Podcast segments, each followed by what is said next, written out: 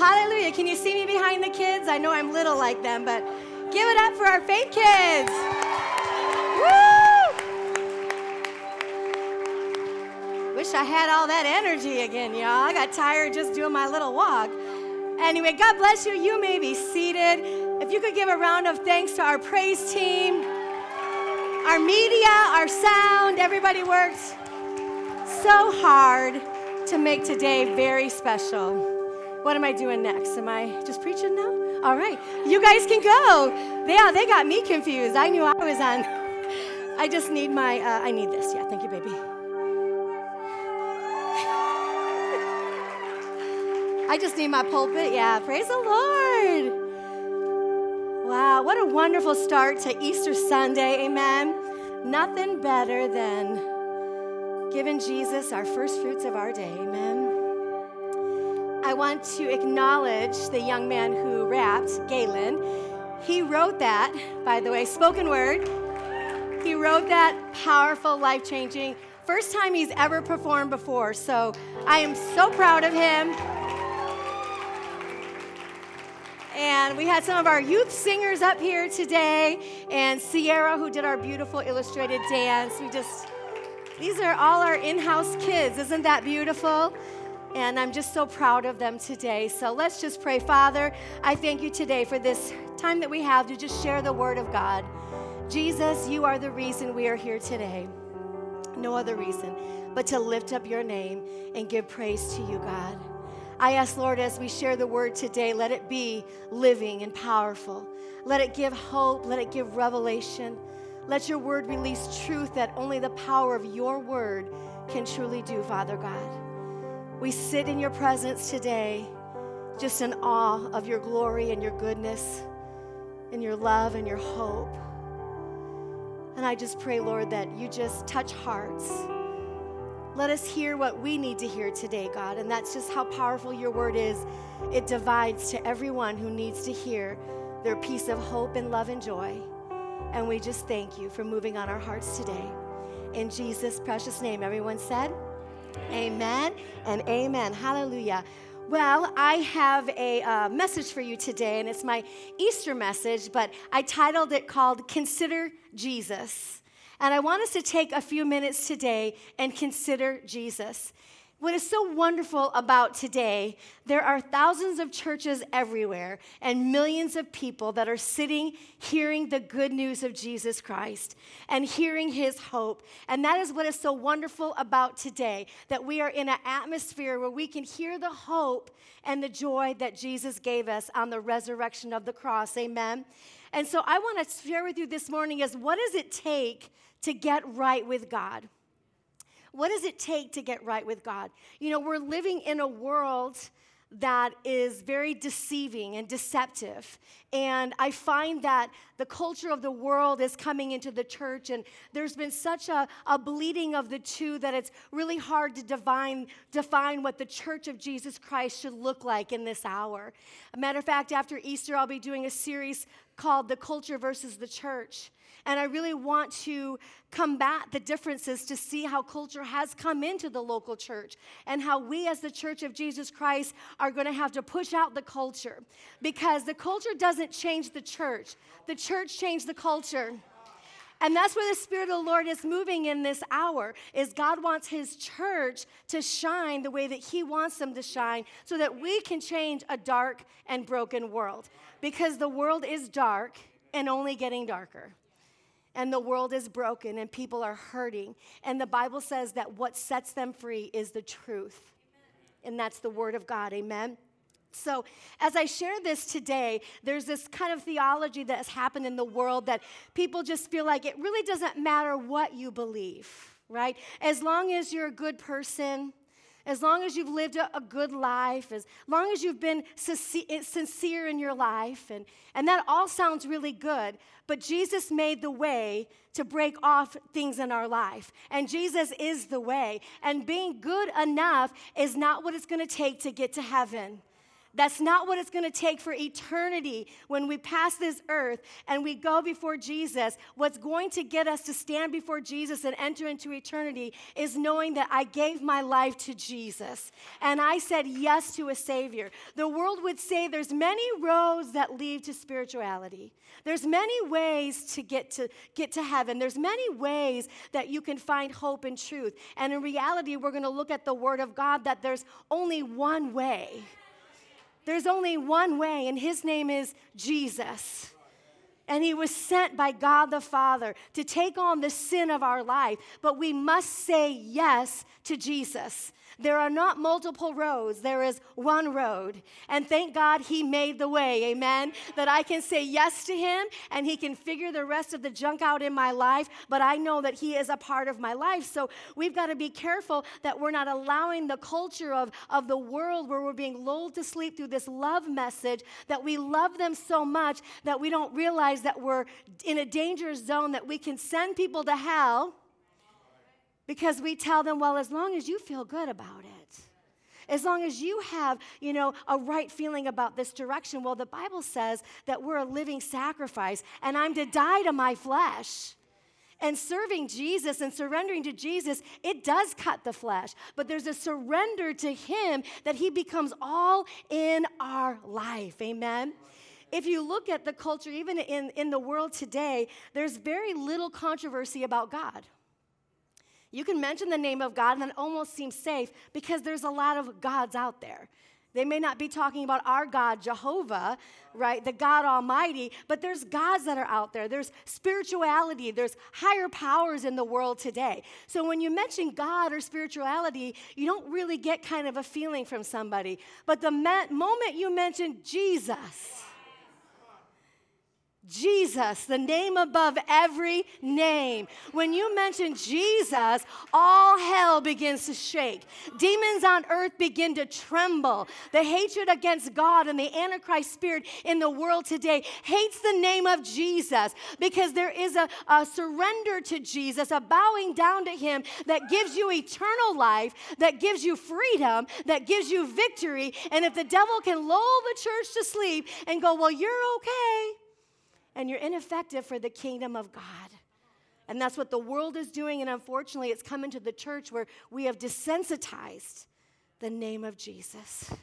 We have desensitized who he is and what he did on that cross for our life 2,000 years later. If you listen to Hollywood for five minutes, what's the most blasphemed name? They don't say God blank Buddha, God blank Islam. What does that Antichrist spirit do? Blasphemes Jesus Christ. Why? Because he is God Almighty and he is alive and the devil hates him. And so we get desensitized with the power of the name of Jesus that the church becomes weak and moving in that supernatural power that he has called us to move into as the church. We're going to look at Philippians 2 this morning. I love this. And it says this that at the name of Jesus, every knee shall bow. Do you see why the devil hates the name of Jesus? You can be comfortable with anything in the world, but don't surrender to Jesus. Because when you give to Jesus, you're going to bow your knee to a risen Savior. Amen? And of those things in heaven, and of those things in earth, and of those things under the earth, that every tongue should confess that Jesus Christ is Lord to the glory of God the Father. Remember that song, There's No God Like Jehovah? There's no God like Jehovah. There's no other God but our God, our risen Savior who moves in all power and all authority. But the enemy wants to minimize that name. Why? It keeps people away from the salvation experience. And you know what's so hard? Is we have friends and family members that struggle. They struggle with things. They struggle with their identity. They struggle with hope and, and addictions and fears, and we want to just make them feel better. Well, it's okay. You're going to be okay. But we've got to be careful because without Jesus, they're not okay. Because the answer to freedom is Jesus. The answer to the identity to survive in this earth and where this world is going is going to be knowing who you are in Jesus. And if you don't know who you are in Jesus and the Word of God, you will struggle in the days to come. because the enemy's just getting started because he wants to stomp out the church. He wants to shut the mouths of believer. He wants to make the church weak and anemic so we don't stand up with authority and who God says that we are and not be ashamed of the gospel of Jesus Christ. How many are not ashamed this morning? I know you're not. so you look at culture, even in the Word of God, almost no one debates the existence of Jesus. No one does. They know he existed. They, they don't even debate Jesus' message, right? Those who are trying to detract the gospel and break it apart, they don't deny that Jesus was real and they don't dislike his message. Jesus talked about love. He talked about helping the poor. He talked about forgiveness, blessing, and serving. They loved his message. So, why would people so controversial about Jesus? What is it that makes Jesus so controversial in the world today? And I believe it's because it's the exclusive claim that Jesus is the only way. He's the only way. Why else would the devil raise up and say, well, there's many ways when Jesus is the only way? So, religion, not the world, the world, when they hear Jesus says, What must I do to be saved? When the world sees the power of God, they want to bow down to the power. When the, word see, the world sees gifts and speaking in tongues and the manifestation in the church and the supernatural, they're not afraid of it. They want it. It's the religious people that are afraid of what Jesus is about to do. So it was always the religious people, right? So Jesus is the way. The world would make it inclusive. Everybody should be treated equal. No one should be left out. All roads lead to God. Now, should everybody be treated? Yes. That's not what I'm talking about today. I'm talking about taking the message of the gospel, the truth of the word of God, and pointing it back to Jesus. What does the word of God says? As Christ followers, we have to remove our emotions from what we think and feel, and we've got to love people so much that I will tell you the truth with hopes that it will set you free and not be worried about what you think about me or what you may write on social media. All I know is you got to have Jesus and and you got to get set free and you've got to get healed and delivered. And if you don't like me for a minute, that's okay. You know why? Because I put the word of truth in you. And when the word of truth in you, God can begin to move that truth. And you know, when you speak truth to people, you're probably going to make them mad. But be glad because all they're going to think about is how mad you made them. Why? Because that truth is going to live on the inside of them and begin to activate God's voice, God's purpose. Amen. God's uh, ears to hear the repentance of God in their life. Amen. There's power at the cross. We cannot negate what Jesus did at the cross. Jesus was the one who laid his life down. All of our sin was put upon him. And he rose again. And as the, our young man said, the keys of death and hell he took and he gave them back to you. You cannot diminish the power of the cross and what Jesus did for us. The only way is through Jesus Christ the Son. John 14, 6 says this. Jesus answered and said to them, I am the way, the truth, and the life. No one comes to the Father except through me. Why? Because he laid his life down. He took on the sin. Listen, no one could take his life from him. No one could take it. He died on that cross because he laid it down. He said, Yes, I will take the sins of the world. Yes, I will take addiction. Yes, I will take abuse. I will take whatever it, it takes so that the people once again can have a relationship with God the Father. I saw this video um, a couple days ago. And you remember in scripture where it says they took the hyssop with the wine, they dipped it in the bitter wine, and they fed. They put it on Jesus' lips. Well, I didn't know the history of the hyssop. And the history of the hyssop is in the um, Bible days, they would have their restrooms, and there would be a water, like a, there's like a little well that would come around the restroom areas.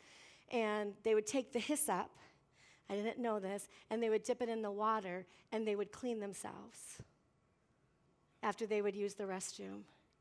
And I went, and that's the same hyssop they used to dip in a bitter wine and put at our Savior's lips. The mockery, the spitting upon, the culture turning their back on Jesus. And he said, I will do it. because there are generations of people that I'm going to come back for one day. And I will take everything on them so they don't have to work their way. All they have to do is say yes, yes to me. And when you receive that, that free gift, it comes into your life. Amen. So there may be some good things in other world religions. I believe that there are. But you have to understand they're not close, nearly close to the same as the message of our Savior. If you look at, I just briefly wrote down some things this morning about other world religions and Buddhism, there is no God. There's no type of fi- there's no type of final existence, countless rebirths, and eventually there's an end of cycle. In Hin- Hinduism, there's an impersonal God. There's no relationship. It's approached through deities, statues, and idols, going through other things that are, are lifeless and dead with no power, no laying down their lives. If you look at Buddha and Hindus together, there's no forgiveness of sin, and there's no supernatural help, only karma. So I only get what I give. And that goes both ways. If I give bad, I get that back. And if I give good, I might give good back. There's a karma. There's no place where I can release my sin and my unforgiveness covered by the blood of the Lamb. There's the New Age, which is so huge, huge here in Arizona. And the further north you get, the worse it gets. But there's no personal relationship with God. There's a higher consciousness. You're the better self. You can better yourself. And, and you worship more the creation than the creator. And scripture is clear about that. I love creation. I'm back to hiking, everybody. I've lost a little bit of weight. It's, it's fighting me. It's like a tug of war, but it's coming off in Jesus' name. But, and it's something beautiful. It's God's, and it is wonderful when you get out there. It's so special. But that is not what we worship. Creation did not lay their life down for us, Jesus did. The Creator laid his life down, and we have his ability in our life. And then you look at Christianity, where there's a personal God where I have a relationship with that creator. I have an intimacy with God. I can hear his voice and he hears mine. I can feel His love. I can feel His presence if I'm walking through the park or taking a shower. Because that's the, the beauty of the cross of Jesus. He laid his life down. He rose again. He took the power of God. And that is the Savior that we serve today, all these years later. Amen. People are made right with God through Jesus Christ. You cannot be made right any other way.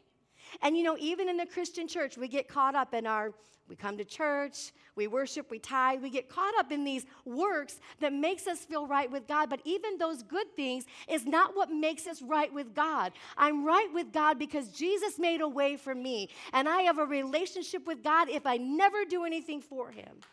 And you should, and I'll be teaching on that next week. But I'm not doing that for approval. Amen? I'm doing it simply because He is my Savior.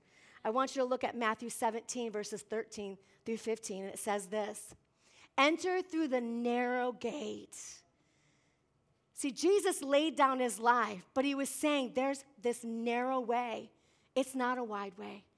The way to heaven, the way to God, is going to be the one way through Jesus. He said, For wide is the gate, and that's what the world's going to present, and broad is the road that leads to destruction, and many enter through it.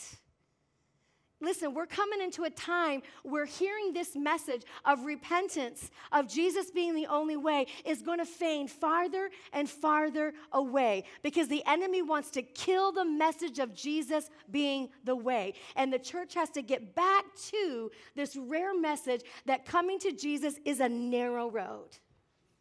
And it's a road where I lay down my life and I say yes to Jesus. And whatever comes what may, I will take on whatever comes in that in that relationship. And God will clean me up. It's not getting perfect, but it's getting through the door. It's saying that I'm not going to look for anything else to make me happy. No relationship, no addictions, no sexual pleasures, nothing is going to make us happy. It's the one way, the narrow way, the gate that Jesus stands at the gate. And he's saying, Come, because I already paid the price for you. Narrow is the way that few that find it.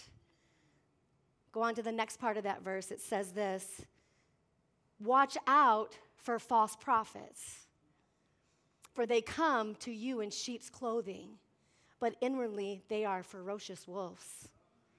Listen, church, we've got to be awake in this hour.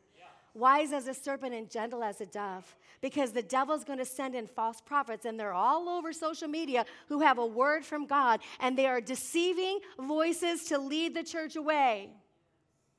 Hear me by the Spirit. Not all voices in this season are going to be pure. You have to have wisdom and discernment, and that's why a pastor and a church and a community and people who can help lead you and guide you in this next journey of the church is going to be crucial because the devil wants to come in and deceive people. The Bible even says it in Matthew 24, verse 10. It says this Many will fall away from the faith. How? Because wide is the gate. You can come any way you want. As a pastor, I already read Ezekiel that if I don't tell you truth, your blood is on my head. So I already decided that ain't happening, y'all. I love you enough to preach you to a message that is maybe not popular, but it is the truth. It is the truth. Why? Because I went through that narrow gate. Jesus changed my life. Jesus gave me hope. He gave me peace. He gave me joy. Life isn't peachy king and perfect, but I know I have a Savior who's with me and never leave me, never forsake me, because that's what Scripture teaches us. Amen. Many will fall away from the faith, and listen to what the rest of this says will betray, hate, will betray and hate each other. Do you see that spirit in the world today? Like a vengeance, getting us to hate one another picking sides on everything that you could pick sides on. And I won't go down that road because I'm going to stick with Jesus today. but I'm excited to teach that. I think you guys will be. I think you'll be blessed to hear these messages coming because we need to know how to face the culture, don't we? We need to have the answers, and I, I want to equip you with that. So let me ask you this this morning. As I'm asking you to consider Jesus, I'm not asking you about a church, I'm not asking you about a denomination, I'm not asking you about being like another Christian. Because how many know there's some crazy Christians out there? I mean, let's just keep it real.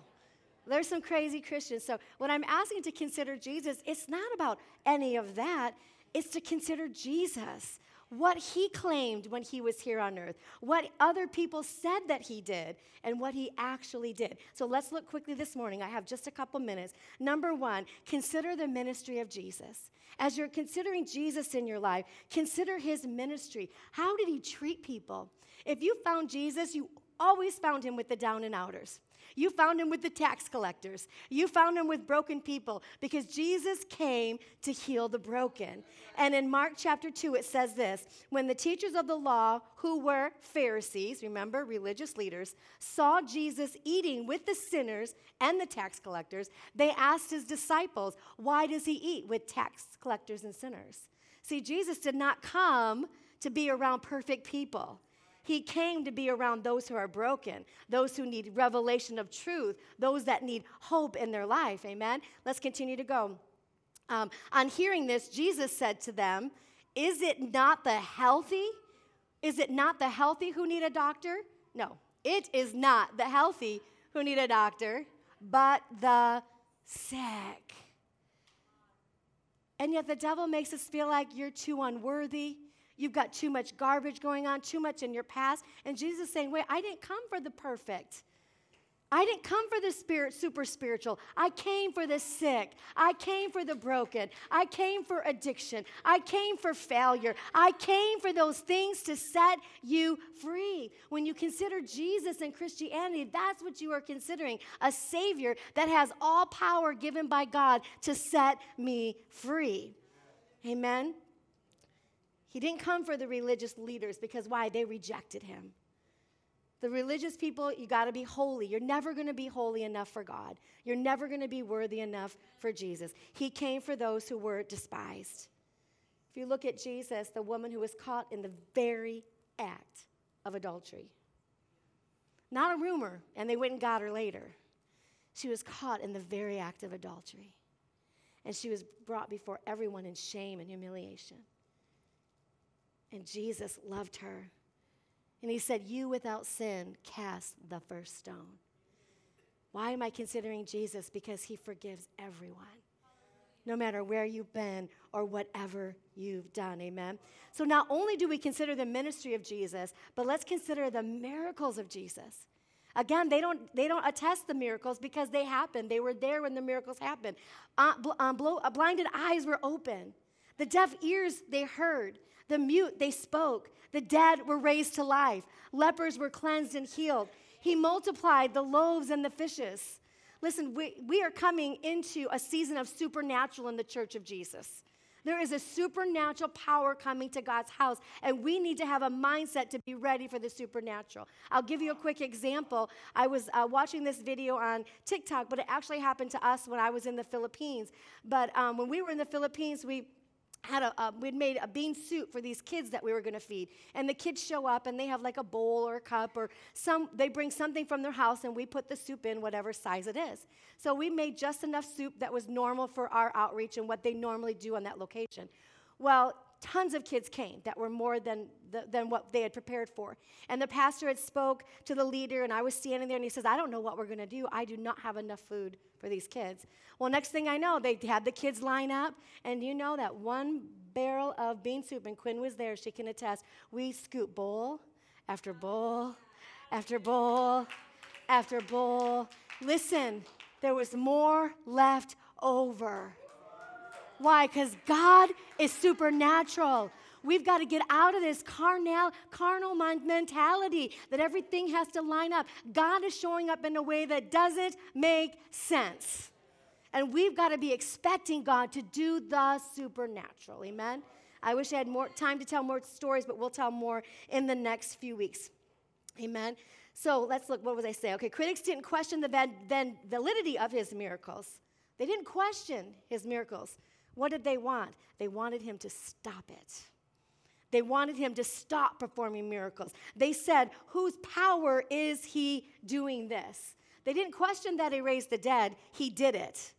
But they wanted him to stop moving in the power and authority that he was moving in.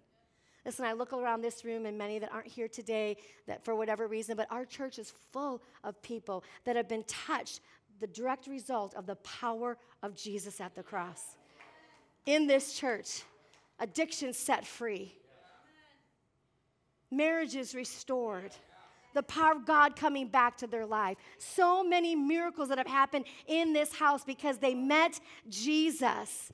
Miracles happen when you meet Jesus. Amen. We are different because of the perfect love of God in our life. All right, let me go to number two really quick this morning. Consider the resurrection of Jesus Christ. Amen. Not only his works and his miracles or his message, but consider the resurrection. Jesus was all man and he was all God. And he took it on willingly. He lived a perfect life and he became sin for us. And he suffered horribly and he was mocked and he was ridiculed. And you know, the Bible says that he loves us so much that he laid his life down but he also says, I hate sin. See, God is a just justice God. He has to have justice. And that's why we have to bring our sin to the Father because there has to be justice. Loving you is not the question, it's covering you with the blood of Jesus for the forgiveness of our sins. That's where the message of the cross comes from. Amen. Peter denied Jesus, but he was transformed by the power of an empty tomb. You are standing today facing an empty tomb a Savior that has risen. And there is power to transform your life when you see that tomb empty and you see Jesus risen from the dead. And Paul, who was a blasphemer, a killer of Christians, when he encountered that empty tomb, it changed his life forever. And he preached one message of revelation, and 3,000 people started the birth of the church of Jesus Christ. Listen, when you face the tomb and you know that he has risen, he will change your life. He will give you everything back that you've desired in your life. And in Acts chapter 3, verse 15, it says this Peter said this You killed the author of life. But God raised him from the dead, and we are witnesses of this. Amen. He has risen, and we serve a God with power and authority. And number three, consider the eternal message of Jesus Christ. How are we made right with God? It wraps up into this one scripture, Romans 3:22. We are made right with God by placing our faith in Jesus Christ. And this is true for everyone who believes, no matter who you are. Let me read that again. We are made right with God by placing our faith in Jesus Christ. And this is true for everyone who believes, no matter who you are. Listen, the most important decision you can make in your life this morning, and it would bring me joy and it makes heaven celebrate, and that is you surrender your life to Jesus Christ. And maybe some of you are away from the Lord, and God's saying it's time to come home. Prodigal sons and daughters, God says, Welcome home. Maybe there's some things that you've been away from God and you need to get things right in alignment. Or maybe you're here and you really haven't had a revelation of what I've been speaking about today. And Jesus says, all you have to do is confess with your mouth, believe in your heart, and you will be born again. And we'll come alongside of you. You need discipleship and mentorship. I'm not saying that, but it is a choice today to say yes to Jesus. And I'm not talking about a religious experience. I'm not talking about if you've been coming to church since you were five years old. That doesn't get you to heaven. What gets you to heaven is saying, You are my Lord, and you are my Savior, and you laid your life down for me. And I don't get it. Listen, when I came to Jesus at 18, I didn't get it all either. But all I knew is I needed my Savior. I needed a relationship, a relationship that was broken. I needed it restored so that I can have hope in my life, peace in my life, and hear the voice of God to lead and guide me for the rest of the time that I'm here on earth. God wants the same thing for you today. I remember when I gave my life to Jesus, and I was raised in a Christian home, but I came to an age of accountability. And I remember when God just, pastor in a worship service, said, Let's just spend time kneeling in our pews. Shows you how long ago that was. I didn't really know the Lord was drawing me. I just happened to be in church and I had some friends there, and I didn't know He was preparing me for the future that He had for me. I just was in that moment. I remember there were blue pews, and Pastor said, Let's just spend some time. If you want to kneel or sit, or let's just take time in the presence of God. That is such a lost thing in the church today. But I remember sitting there, and my girlfriend leaned over to me. She goes, You've given your life back to Jesus, right? And I was like, Yeah. But I didn't. I've been coming to church all those that time, whatever time frame it was. I the truth is there was a really cute guy there and I kept showing up for him. God will use whatever it takes. He's a fisher of men, amen. and uh, but I remember sitting there and when she said that to me, I was like, yeah, I've been coming to church all this time and I've not given my life to Jesus. I've just been coming to church. And so I remember sitting there and the Lord began to pull on me. And I, I counted the cost. It wasn't like this emotional, like, yeah, hallelujah, I'm going to serve Jesus. Because how many know that doesn't last very long? I counted the cost. And I looked at my life and said, okay, there's some friends that's got to go. There's some placing I'm going that I can't go anymore. There's some commitments I need to make. And, and I, I mulled them over because I knew when I made this decision, I wanted to make this decision. And I've not been perfect by far and I'm still learning. But that day, I gave my life to Jesus on my knees at a pew in Rockford, Illinois, at Faith Center Church. I've never looked back. Jesus became everything. He changed me. He taught me. He led me to great mentors and churches and community that helped me in my walk and my journey with Jesus. And God has the same thing for you today. All He's saying is, we count the cost? We account it? And just say yes. Don't figure it all out. All we have to do is say yes. Amen. I want everybody just to stand to your feet for just a moment. And I'm going to ask you to say this prayer with me this morning. And I believe there are many coming back to Jesus, prodigal sons and daughters. I believe there are some who are just going to say yes for the first time and let God become a reality. And maybe you just need to say yes to the will of God in your life, whatever it is. Let's give Jesus our yes today, amen. Whatever it is that we're hanging on to, let's give Jesus all of us today. So I want you to repeat after me say, Dear Jesus, I'm asking you, forgive me of all of my sin. Forgive me of pride. Forgive me of rebellion. I receive your grace, your forgiveness, and your love. Lead me, guide me, set me in a good church, give me good mentors, and I will follow you. I say yes to you today. In Jesus' name. Amen. I want you to, if you said that prayer today and you meant it with all of your heart, just raise your hand up this morning. So you said yes to Jesus, coming back, surrendering. Hallelujah. Thank you, Jesus. Listen, we have Bibles for you today. We have go to guest services. We got a Bible. We've got a discipleship program coming up in two weeks. We want to partner. Don't do life alone. That is the worst thing you can do. Let us come together as a church family and love you back to life. Amen. Amen. I love you so much.